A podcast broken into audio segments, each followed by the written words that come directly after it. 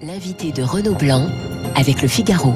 Bonjour Brice Teinturier. Bonjour. Directeur général délégué de l'Institut Ipsos. Vous venez d'écouter l'édito politique de Guillaume Tabar. Qu'est-ce qui va rester du, du passage de, de, Jean Castex à Matignon pour vous?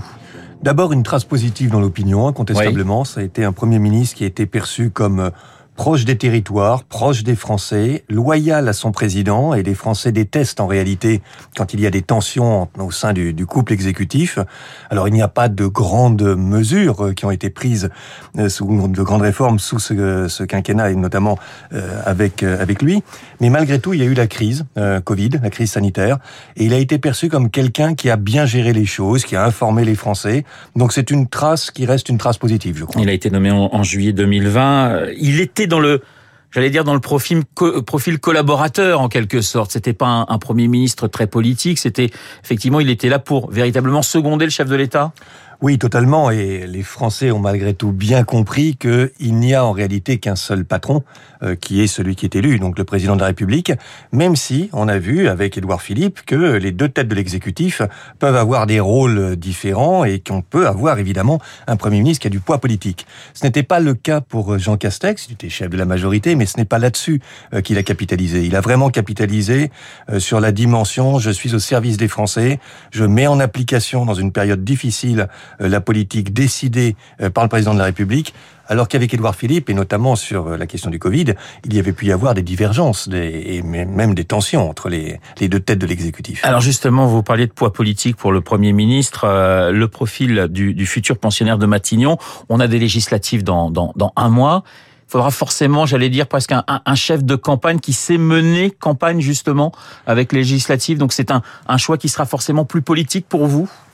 C'est évidemment préférable, mais au-delà des législatives, il y a vraiment un quinquennat avec une dimension réformatrice qui est la dimension centrale de ce quinquennat. Que va faire Emmanuel Macron de ces cinq années supplémentaires? Euh, Son tempérament et un certain nombre d'éléments le poussent à réformer. Malgré tout, le pays est toujours, on le sait, instable, inflammable.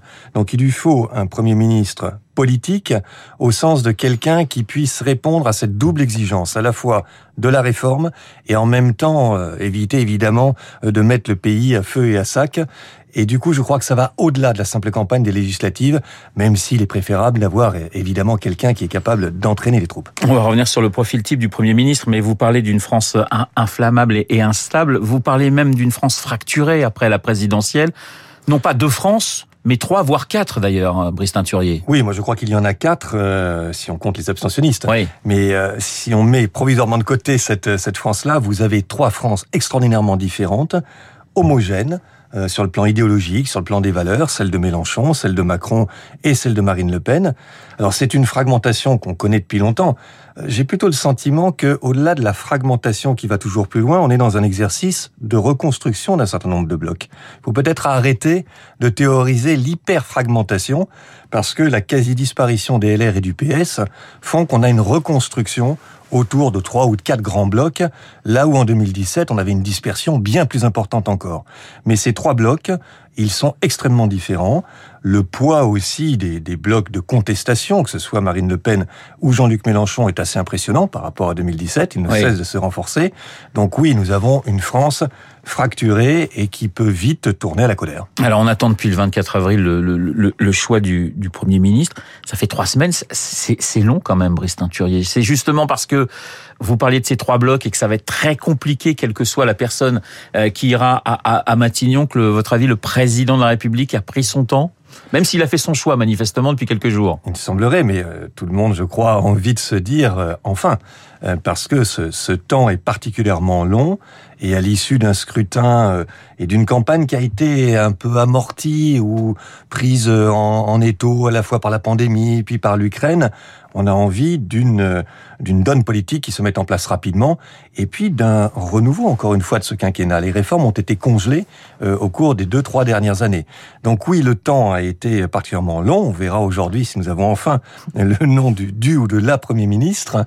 Euh, il faut un profil, je crois, euh, qui satisfasse à cette double exigence de l'action et de la réforme, parce que si c'était un deuxième quinquennat pour rien, évidemment, ce serait un ratage total.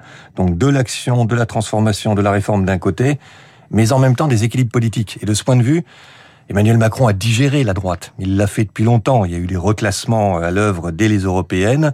On l'a encore vu dans cette présidentielle. Le score des LR montre que la plupart des électeurs de droite sont partis sur Emmanuel Macron et puis pour une autre petite fraction vers Marine Le Pen. Voilà, vers Éric Zemmour ou, ou, ou Marine Le Pen.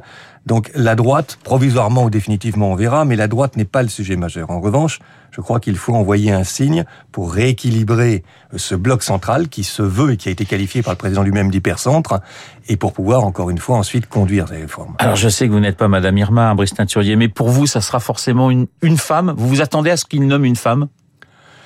Très sincèrement, je ne sais pas, ce serait un, un plus, euh, bien évidemment, euh, mais je pense que les considérations politiques, d'équilibre politique, euh, doivent primer sur cette considération du genre. S'il arrive à avoir les deux, c'est évidemment mieux, mais c'est avant tout la capacité politique d'entraînement du pays qui me paraît essentielle. Et si je vous comprends bien, ça serait plutôt à gauche qu'il faudrait chercher je crois qu'il faut que ce soit effectivement pour cette question d'équilibre, hein, pour rééquilibrer euh, et envoyer un signe, a fortiori avant les législatives malgré tout, mais envoyer un signe qui soit non pas un signe d'unité large. On ne peut pas réunir les trois France que nous évoquions, elles sont trop hétérogènes.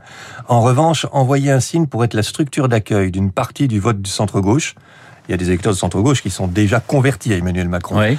Mais euh, les jadoïstes, une partie de ce qui reste du, du PS et qui sont rétifs à euh, la France insoumise, cela, il faut être capable de les faire revenir. Et du coup, c'est plutôt un profil, me semble-t-il, euh, de centre-gauche qui puisse leur parler, qui puisse en tous les cas ne pas être une provocation à leurs yeux, et qui puisse conduire des réformes importantes pour cette partie de l'électorat, comme la transition écologique, qui me semblerait être dans la construction politique plutôt un atout pour Emmanuel Macron. J'entendais hier François Bayrou réclamer du leadership, de l'expérience et de l'empathie. Je sais pas s'il parlait pour pour lui-même, mais euh, voilà, c'est c'est aussi ce qu'il faut pour euh, pour euh, le futur ou la future pensionnaire de Matignon. Oui, parce que cette demande de leadership, elle reste très présente. Alors, elle est incarnée évidemment par Emmanuel Macron, mais quand on parle d'attente d'horizontalité, c'est vrai et c'est faux en même temps. C'est vrai qu'il y a une demande de plus grande proximité, de plus grande écoute des Français.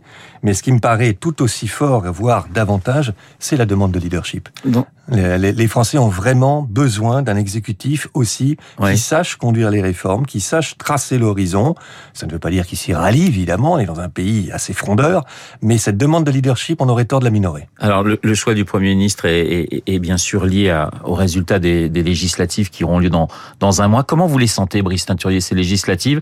On a dit que c'était, bon, bah, il y a toujours la prime au, au, au président euh, sortant. Ensuite, on a vu cette, cette construction euh, de l'union de la gauche avec Jean-Luc Mélenchon qui se rêve en, Premier ministre. Elle vous semble très ouverte, ces législatives je les sens d'abord abstentionnistes, euh, dans la veine euh, de ce que nous avons eu depuis euh, maintenant une vingtaine d'années, c'est-à-dire une augmentation régulière du taux d'abstention. Alors, comme on était à plus de 50% en 2017, on sera peut-être pas à ce niveau-là ou, ou à un niveau supérieur, mais ça reste quelque chose d'important. Il n'y a pas une dynamique là comme on l'avait un peu autour de la présidentielle. Donc on devrait logiquement avoir une, une abstention assez élevée.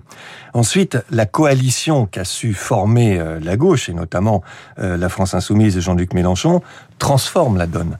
Elle la transforme au sens où en 2017, vous n'aviez eu que 64 second tours, France insoumise, l'AREM, et là, il faut s'attendre à une inversion totale. Ce ne seront plus les LR qui seront euh, très souvent confrontés à la REM, mais euh, plutôt la NUPES, puisque c'est comme cela qu'elle s'appelle. Alors NUP ou NUPES, on peut dire les deux. NUPES, voilà.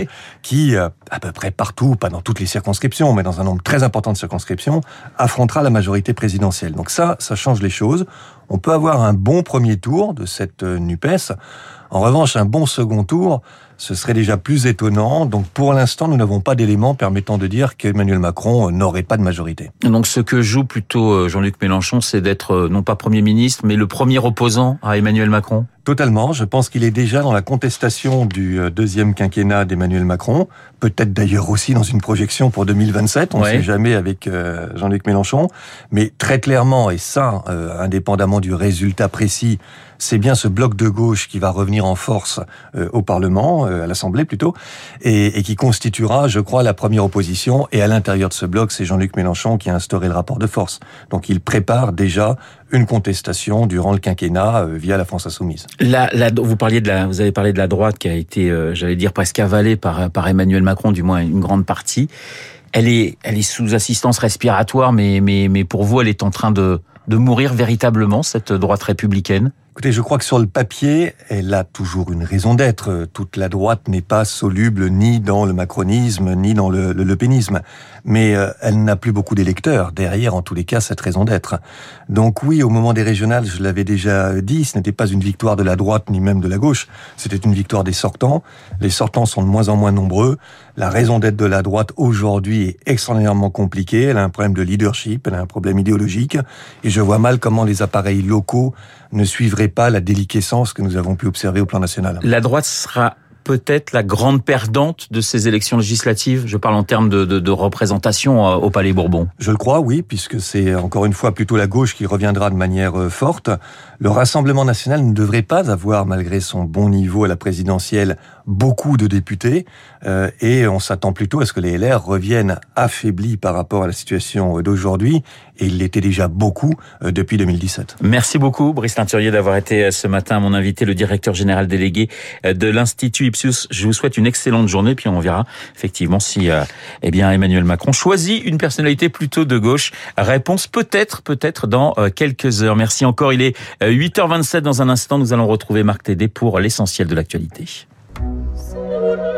Vous écoutez Radio Classique. Avec la gestion Carmignac, donnez un temps d'avance à votre épargne.